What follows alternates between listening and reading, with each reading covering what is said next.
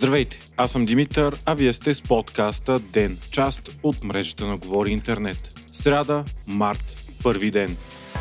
Голяма катастрофа между два влака в Гърция тази нощ отне живота на поне 36 души и рани 85. Пътнически влак, пътуващ от Атина за Солон, се е блъснал с висока скорост в товарен влак край Лариса в централна Гърция. Ударът е причинил пожар в няколко пътнически вагона и изгорил много от пътниците. Четири вагона са дерелирали, а два са напълно унищожени. Влаковете са летели с много висока скорост един срещу друг на един и същ коловоз. В пътническия влак са били около 350 пътници, голяма част от тях за щастие евакуирани невредими. Смята се, че най-вероятната причина за инцидента е човешка грешка. Властите вече са арестували началника на гарата в Лариса, като той е обвинен в непредумишлено убийство по непредпазливост.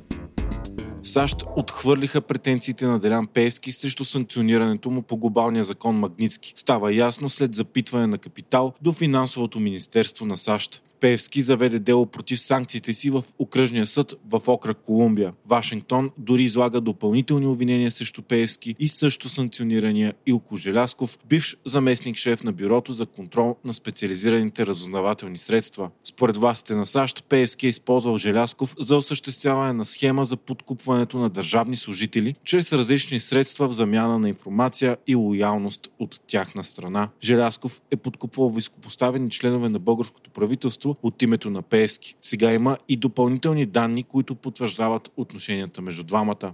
Междувременно продължава разследването на Европейската прокуратура, която разследва предполагаеми злоупотреби в България с системата за търговия на Европейския съюз с емисии парникови газове. Тези дни акции имаше в редица тецове и топофикации, свързани с мастития бизнесмен Христо Ковачки. Смята се, че загубите на ЕСА са на стойност милиони евро.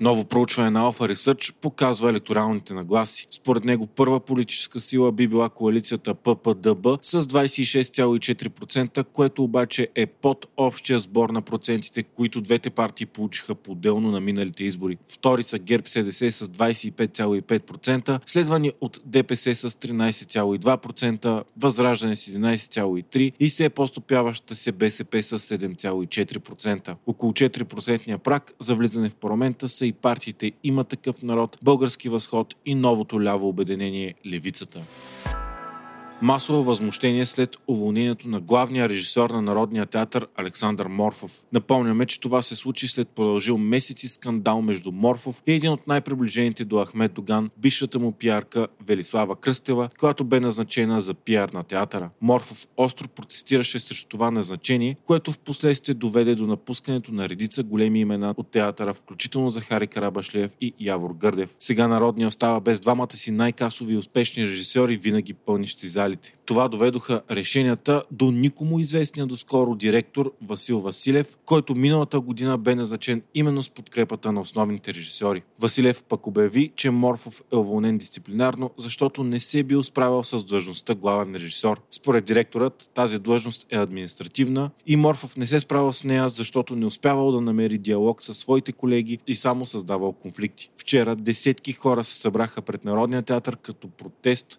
срещу уволнението. Сред тях много известни режисьори и актьори. Вие слушахте подкаста Ден, част от мрежата на Говори Интернет. Епизода подготвих аз, Димитър Панелтов, а аудиомонтажът направи Антон Велев.